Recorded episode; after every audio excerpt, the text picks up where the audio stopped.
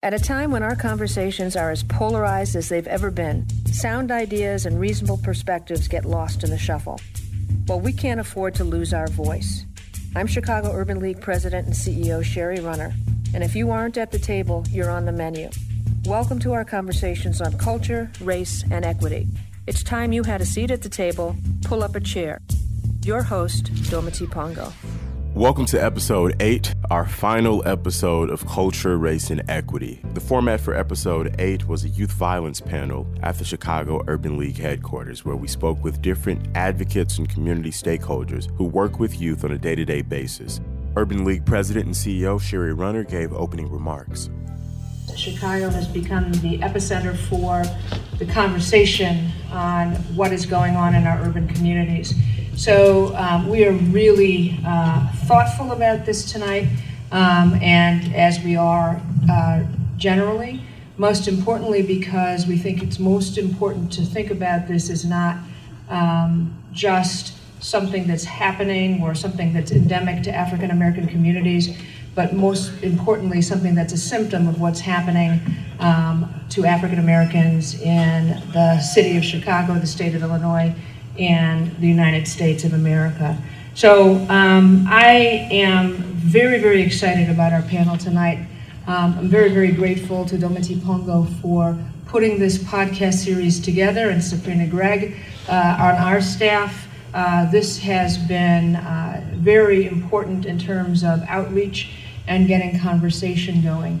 And it's important that we continue to do it. And uh, I have to tell you that it's been seen in more than just Chicago.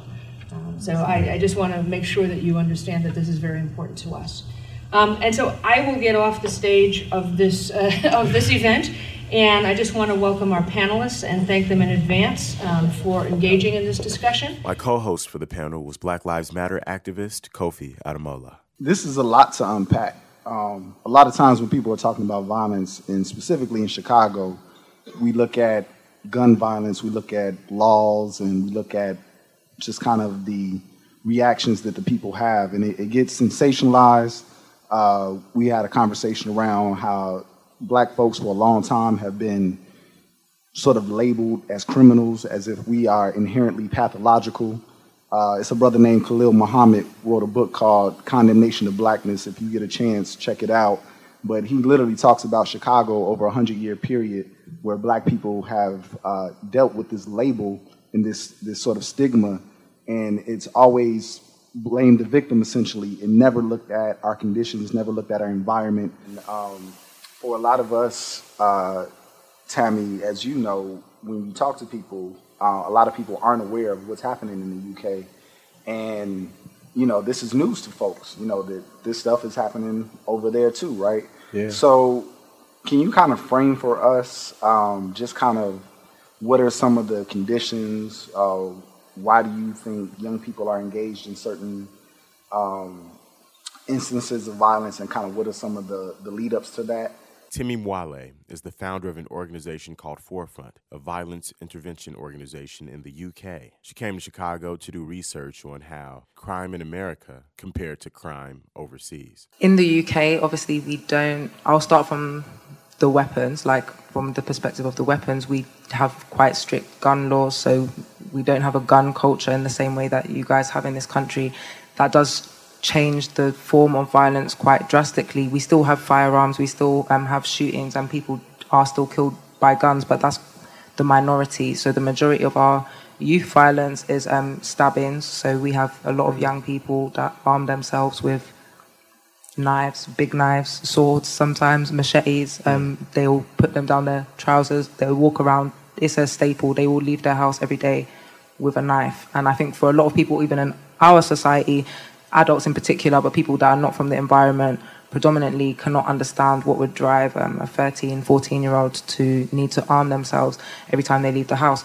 The reality is they've never felt um, threatened, and so they don't know what it's like to feel like your life is under threat every time you leave the house. And for many of the young people I work with, that's the reality. So for them, the feeling of fear and anxiety is something that's not often spoken about, but ultimately, that is what drives them to, to act in this way that violence could come from anywhere, any direction, from any person, um, and that every day this could be their reality. Like some of the young people I've met since I've been here, not many young people I work with expect to live to 18 or into adulthood. So that affects how they perceive themselves, their sense of dreams and aspirations. If you're not going to live into adulthood, why would you have a plan for your for your life? So I think that's something that's quite similar in terms of what drives it. We still have a violent culture. Um, we have a violent society, whether that's through our media, through our films, or through just our interaction. So many young people grow up in households with domestic violence. They witness violence in the home. They witness violence in the community and then that is then going to shape the way that they interpret conflict, how they feel they should act in certain situations.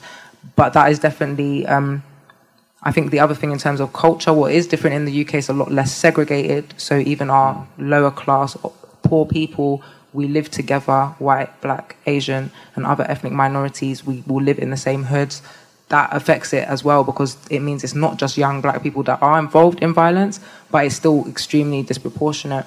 And just to briefly talk about our criminal justice system, it's not as harsh in terms of the level of sentencing and things like that. However, it's a lot more disproportionate, and that's something that rarely is understood um, from conversations I've had here. So, black people in the UK make up about 3% of the population compared to 13% here. But if I was just to take our youth prison population, so 11 to 18 year olds, um, young black boys make up 46% mm. of the youth justice system. So that was actually a statistic from two years ago. If you can now imagine, that's shaping the adult prison population. So within the next five years, we'll see how that translates. And it's also very dependent on what cities. Like I said, I'm from London. We've got you know strong black community in different communities in Manchester, Birmingham, and other major cities as well.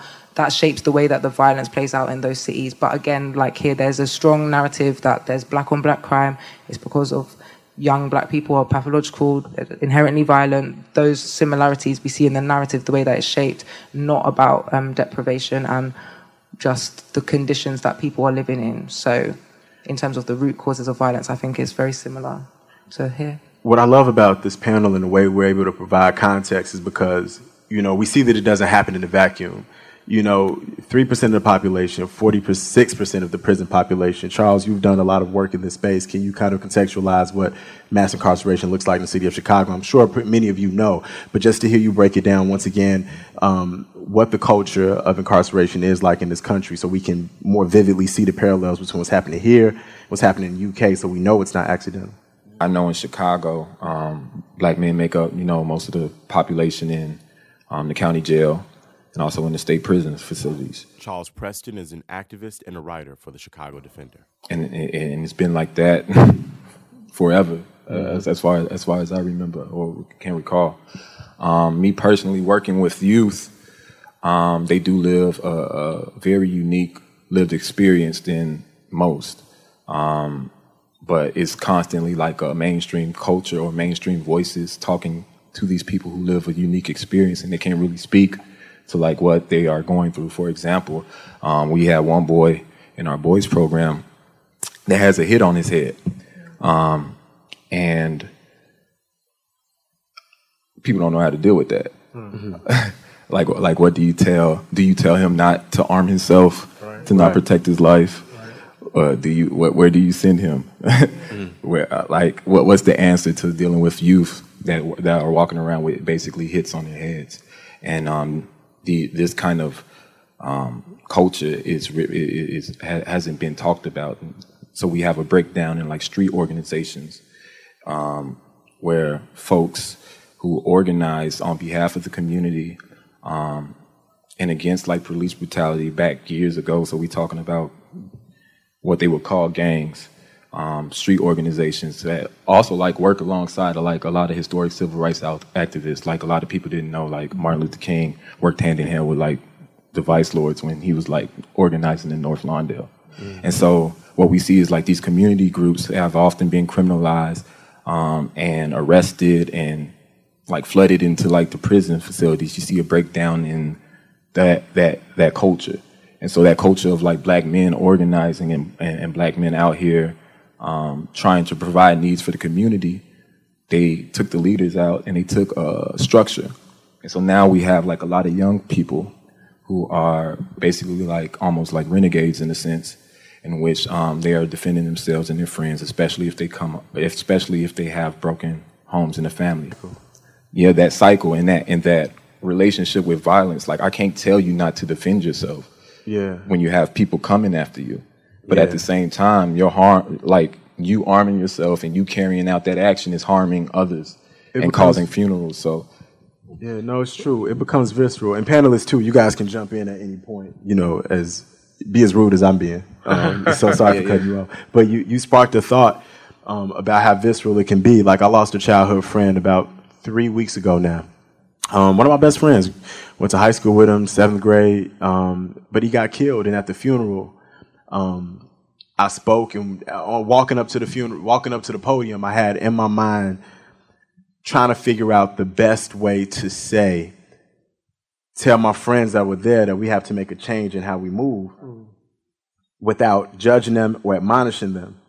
But then when I stood up there, you know, and they know me, like I, I, I've changed. I've never, I'm not saying I was the, a hitter back in the day, but I wasn't, I wasn't wearing blazers with elbow patches.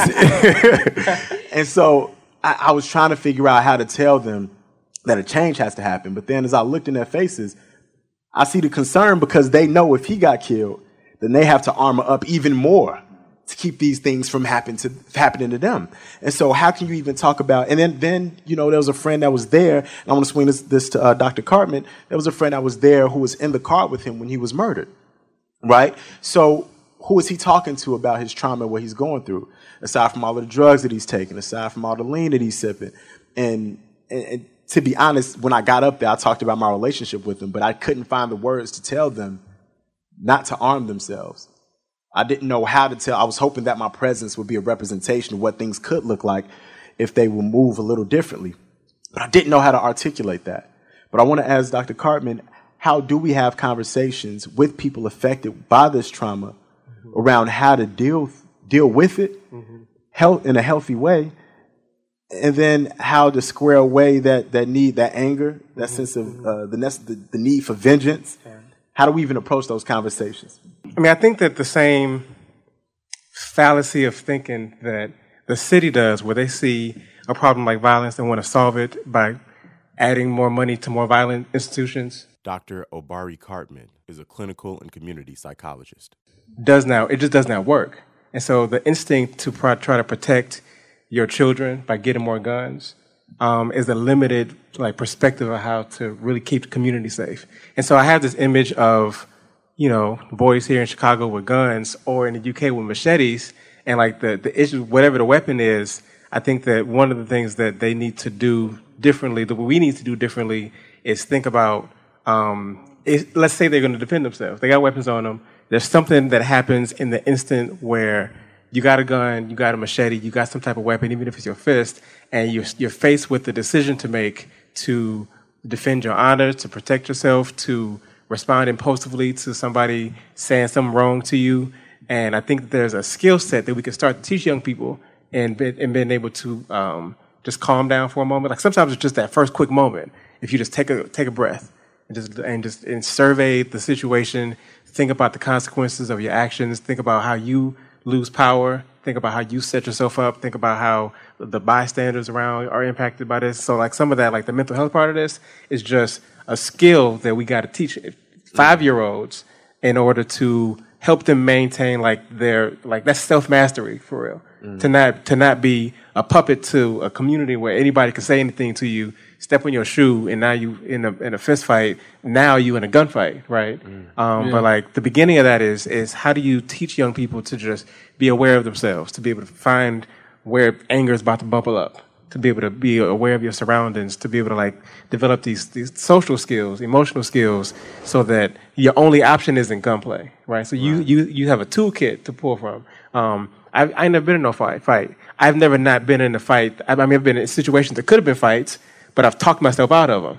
My mouth was a was a skill set right? My, my wit, my cleverness, you know what I'm saying? My, my ability to stay calm, to be able to, to survey the people. And when it's like, so if you only got one skill set, which is not even being able to shoot clear enough, you got, you know, little girls, because you can't, you're not even in a gun range mm-hmm. to be able to use that skill set directly. Um, target it in a targeted way. Like we got to develop different skill sets, and they can't just be violence. Um, and they sometimes need to be violence. But part of the, the, the lesson is discernment, when is it like when do I need how do I apply when do I what's a good reason to fight?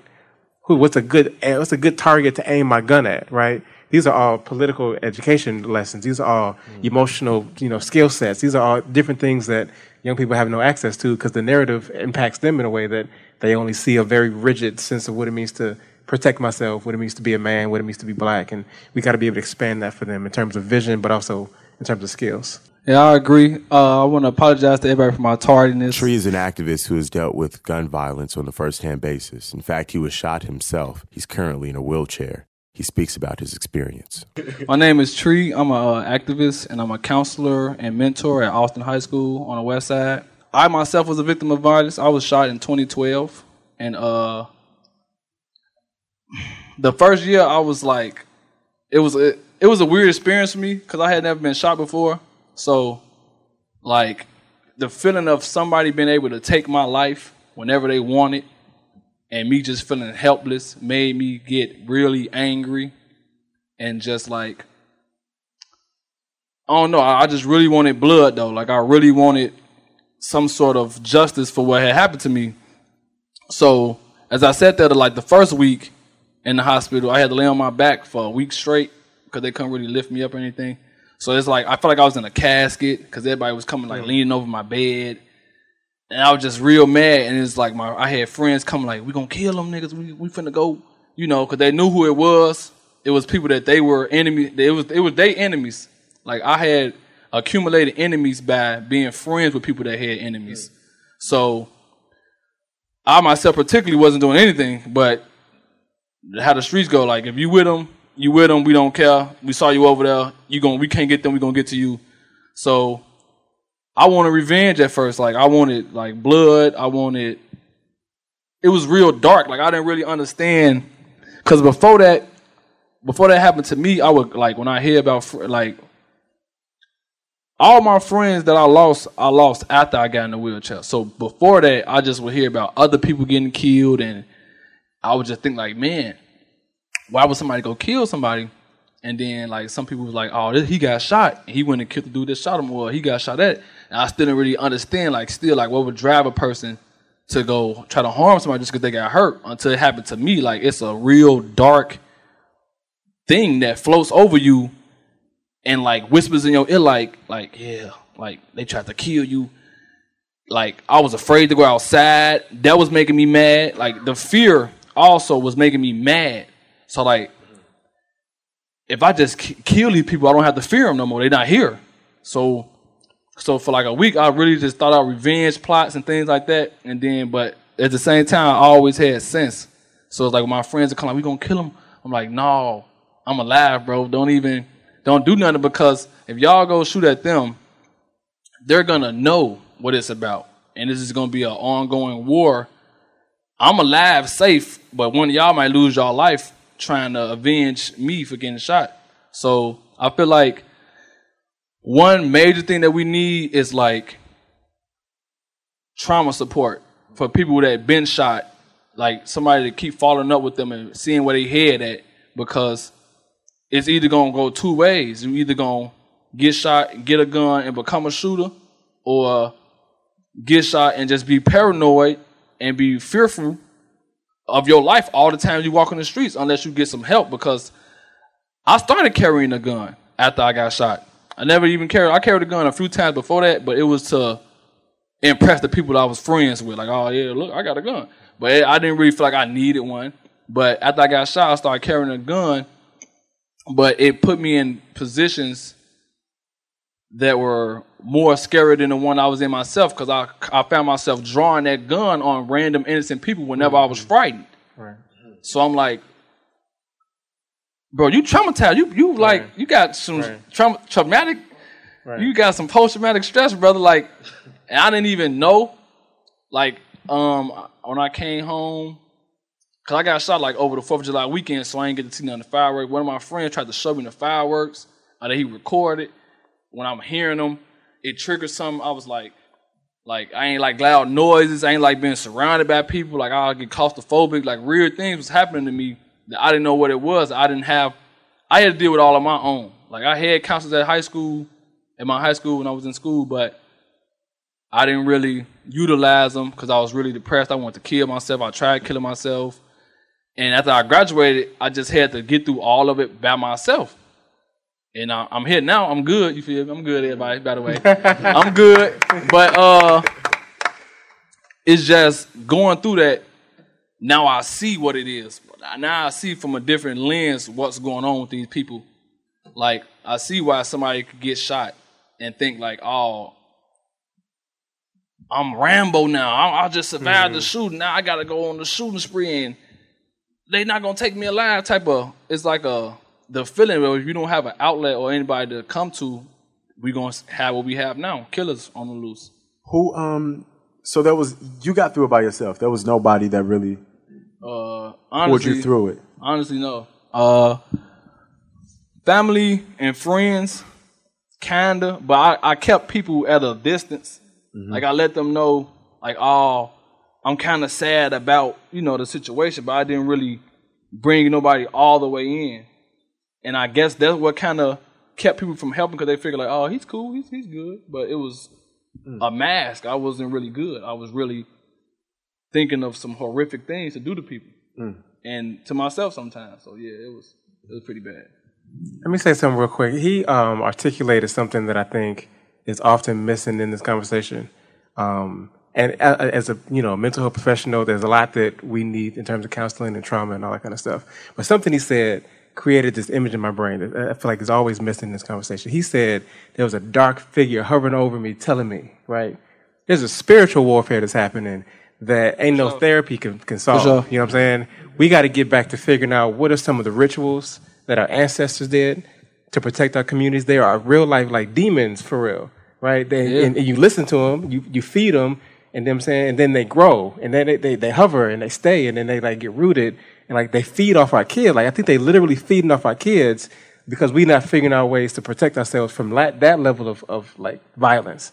Um, and I don't know, the church can do it all the time. Like I don't know what it is, but like I feel like there's some aspect of that where you where that image of like a dark demon whispering. I mean, that's that's Yeah, what it, you know what I mean. That's what it was. It was like a uh, that's what it was. Overall, it was a spiritual battle within myself. Yeah. Like, was I gonna lose my morals Hmm. and my principles and my way of life due to something that uh, external, you know, like something externally came and messed with me internally. Right, right. Something outside, like okay, I didn't do nothing to this guy, Yeah. but now I'm shot. Boom. Yeah. But now I wasn't I wasn't mad at like I was mad at them, but it was more so in myself. Like it was all in myself. Like ah, Mm-hmm. yeah. why you want what? Why why you was there? Yeah. Um, and then it was like like had a good angel and a bad angel. Yeah. it's like yeah. go get revenge. They shot you. Right. No, you a punk. Right. Right. Right. And then there's been times where like a cop full of friends of mine to pull up. Hey, you want to go do that? Show me like they got like five different guns. Yeah. We can go. We finna go shoot them guys back for you. Get in. I'm like, uh, no, no, because it's like. I, I beat it. I beat it. It's it's, it's a spiritual thing. It's a it's a spiritual battle for real. Mm-hmm. Yeah. Like for real. Like, and I feel like it's the peer pressure.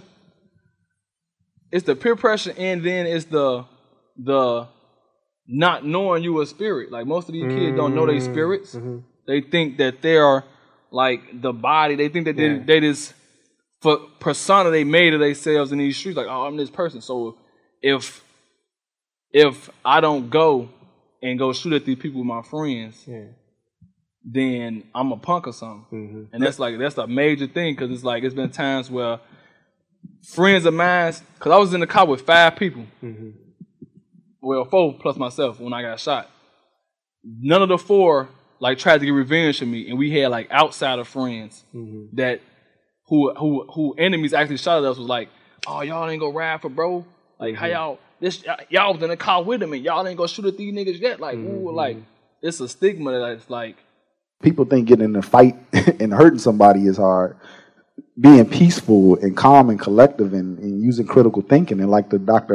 Obari said around you know using his mouthpiece, using his his his his clever skills to get out of conflict, you know, to de-escalate or to deflect.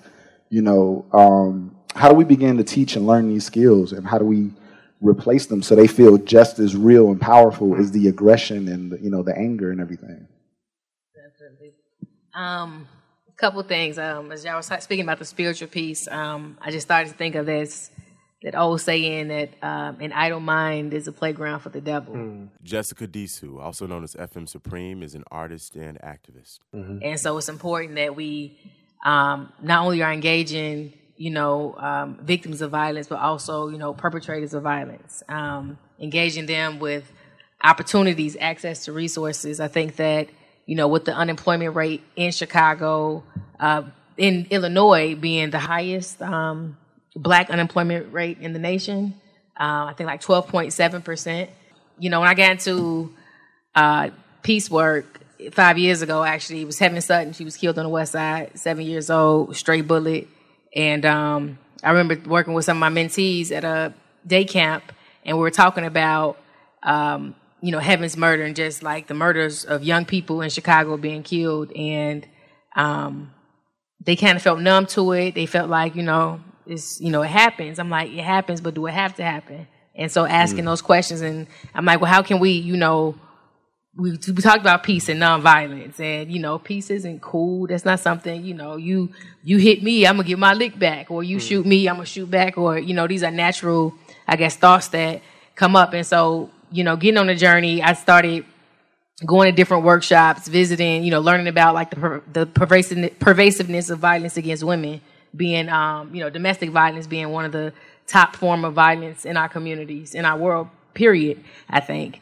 And um, from taking different workshops to, you know, learning from different practitioners, going to different, you know, countries to uh, like Thailand, learning mindfulness and meditation, seeing how, you know, Buddhist monks practice peace building and how can we bring some of that back to Chicago. And we've done, you know, workshops around that. Um, you know, obviously there still is a cultural disconnect but I think that, um, you know, peace is a process, it's a discipline, and it must be taught, and we have to teach it in the schools. You have to meet young people where they are, and also in the juvenile detention programs, right? And so that's kind of been like my journey and assessing it. I know that we need programs, um, and we all know that here, but, and not just programs reaching victims of violence, we have to reach perpetrators because more often than not, the perpetrators of violence have, have been victims. Oh, sure with us being here in this country, you know, my parents, I'm first generation American, right? But, you know, I see no difference between people from the diaspora who was born and raised here for generations generations. And I thought it was so interesting as we talked about Temi,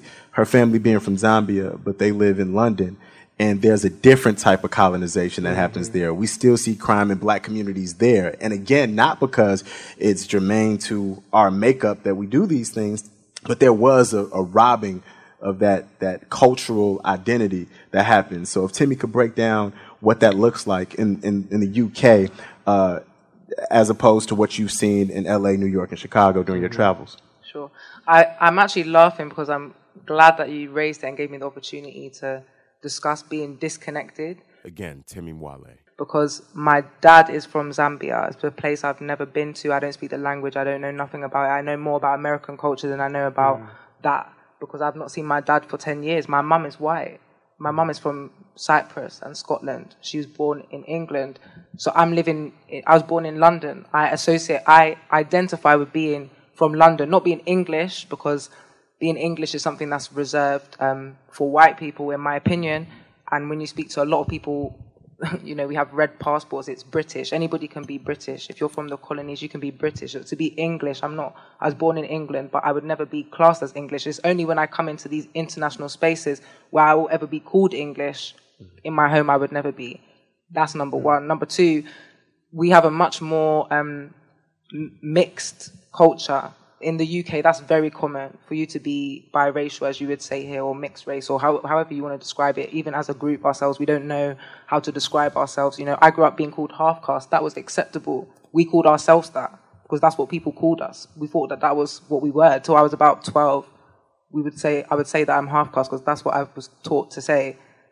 There's a big community of, you know, biracial people in the UK and that feeling disconnected. I mean, we have a country where we've got fourth, fifth, sixth generation Caribbeans, second, third generation now Africans living all together, but we're all just black British. Like, what does it mean to be black British? It means that you have a blank canvas for Britain to tell you what it means to be black in this country, which means even some of our parents, especially for the African, for the second or third generation African, you know, young people, their parents have no idea what, what it is because it's a generation, there's an intergenerational barrier and gap there where they can't really connect, they don't understand.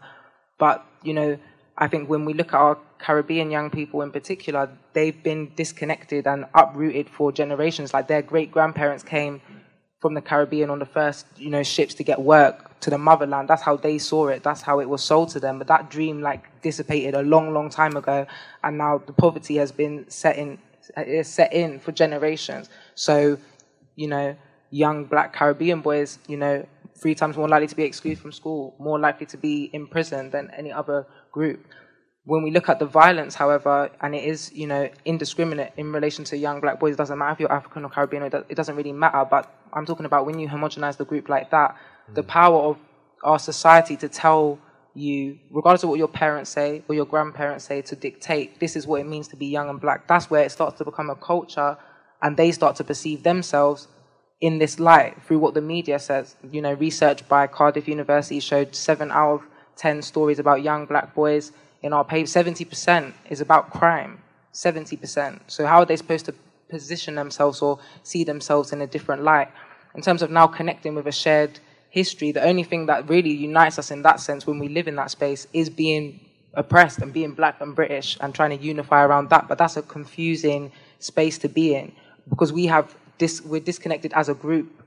There's disagreement within that group the Caribbeans are steady saying they have no relationship, like they're not African, and that's what they will say. That's a that's a problem because they're denying some of this historical stuff. We can't even sit together and, and say, okay, look, this is how we're being treated, this is how we're being oppressed systematically because we identify as this. There's internal fighting, so it's not clear cut that way. The younger generation, they form their own bonds, their own groups, their own cultures. That's why these organizations, you know, we want to the outside people or the media want to label them as gangs. Sometimes the young people themselves want to label it as gangs. But however we look at it, they come together as groups because they identify and they share common experience, whether that's being kicked out of school, being harassed by the police from a young age, whatever it is that's then, or growing up on their state, your equivalent, the, growing up in the hood, in the projects, living together unifies us and unifies them in particular to now fight with each other. But the problem becomes they're disconnected from other young people that share their exact experience. And like you were talking about,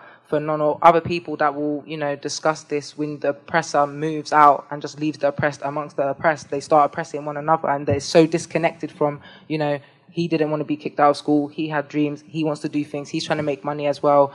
You know, the police attack him in the same way they attack me. We're exactly the same, we just live in a different postcode. But now if he comes to my area, I'm gonna ask him where you're from. Like, what are you mm-hmm. doing here? when you're the, we're literally going through exactly the same thing. And so when you asked earlier as well, some of the ways that we'll try and work with young people, it goes back to something that somebody else said on the panel around having that space to really work through these things and be just drop the bravado, drop down the guard and just sometimes be vulnerable. But people don't just be vulnerable naturally. You have to build a trusting relationship with someone for them to feel like they can do that. I've had young people that, yeah, they're out there, however they show themselves in the videos on social media or whatever they want to talk to their, you know, however they want to present themselves. I've seen them cry because it hurts, because it's actually painful for them to talk about what you articulated that someone tried to kill me. I've seen them shake and cry and mm. try to come to terms with this anger that they feel around almost losing their life in this way, and what the pressure of that bravado is to have to avenge themselves, to have to have to think about their pride and how they're going to be perceived, but they don't want to fight. Mm-hmm. They actually don't want to fight, and when you give them the space to try and work through these things, you actually give them a space where they can just actually breathe for a minute, because when they leave outside, all of this other pressure is going to come back. So just for a minute, they can just be sit and just be who they actually are, and not just who they actually are, but they can also think of who they might be, who they could become, if given the space away from all of this pressure to actually develop. Many people don't even give these young people a chance to think what they could achieve or who they could become because of all of what society tells them they are and Mm. all that they can achieve and all that they can be. So sometimes it's really it's quite simple. The most simple thing is to actually just give them the environment and the space where they feel free to not just be themselves, but to reinvent themselves and create an identity for themselves. I think the individual identity will come before the group identity. If they have none as an individual, they will adopt whatever group identity it is. And if that group identity is governed by what an oppressive society tells them, then that's where all the disconnection and negativity will come from. So for me, culturally, when you have disconnected communities that are not rooted, we try and teach them history, but at an individual level, they need the space to reflect and to learn. Very well said. We have some questions. Yeah, yeah. Let's swing it out to the questions. Well, we'll, we'll go. He had his hand up for uh, at six o'clock. So then we'll go, we'll go, we'll go here and then we'll come to you, Gator. Yeah, right here. Yeah. Okay, uh, my name is Dr. Wale Idris. I'm the uh, publisher of this online magazine called Africa USA Today magazine. First of all, I want to commend you, Dr. Obari. We finally met. I read your email every day, every Okay. time. Thank you. Appreciate you, bro. And I want to focus on uh, scientific approach. Scientific approach, and I will try to cut it short. But let me throw something out here first. God forbid, if a gunman walks in that door with a gun and try, start shooting people, how many people will stand up to him and rush him with his gun? And how many people will hide under the table or run out of that door? yeah, let's take it. Let's take a vote. I'm definitely running. See, I, I grew up with that in Lagos, Nigeria. I grew up with violence, and I'm talking about real violence that killed my own only older brother. So that's why I resolved to uh, peace mm. because I didn't want my mother to lose two mm. big guys. You know, African women, they cannot take it. They will mm. kneel down and open their chest and say, "Please don't, don't do it." I don't want that to happen. So I get away from violence. But my main thing I want to talk about is everybody can talk. I mean, we can sit here all night and talk and talk and talk. But what is the solution? I listen to this gentleman here, you know. I mean, it's not about just talking or, you know, rely on somebody, but can we, when we leave this place, what is the take home? I feel like one solution to tying what everybody was saying is action. I feel like the uh, the youth have a lot of energy, but they channel it wrong, and they are um being driven by emotions, the anger and hate that they have at their situation, and it's easier for them to lash that out at the person that looks exactly like them because it's they're more easy to get to them. Like the, they can't mm-hmm. go get the government, but they can go get Opnum. So it's like I feel like action. I feel like it's the same way they being forced into negative environments and conditions. We have to force positivity on them. We have to. Me personally, I feel it has to be forced and and or manipulated into their minds because now they being forced into violence. They manipulated by media, music, movies, all these things to subconsciously be violent.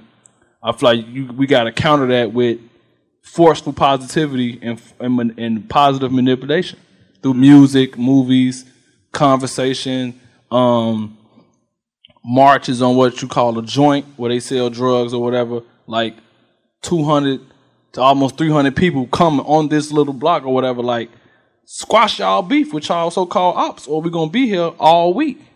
Type of deal. Yeah. I love those solutions. I'm not a panelist technically, but I, I do want to weigh in on this piece.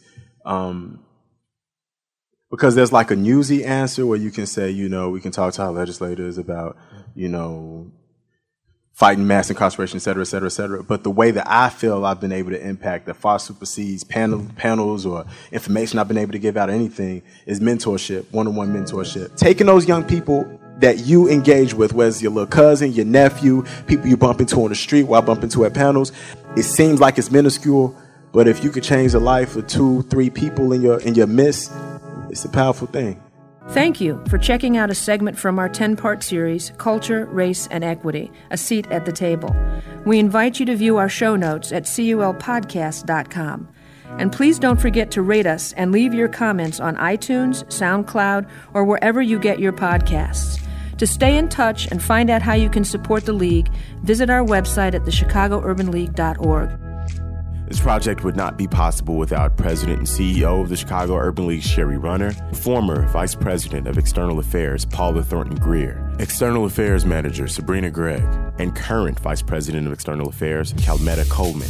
Also, a big thank you to our associate producer, Courtney Scott, our web designer, Leslie Etherly, our videographer, Lee Golden, and of course, all of you for keeping these conversations going. Until next time, thank you for listening. I'm Dometi Pongo.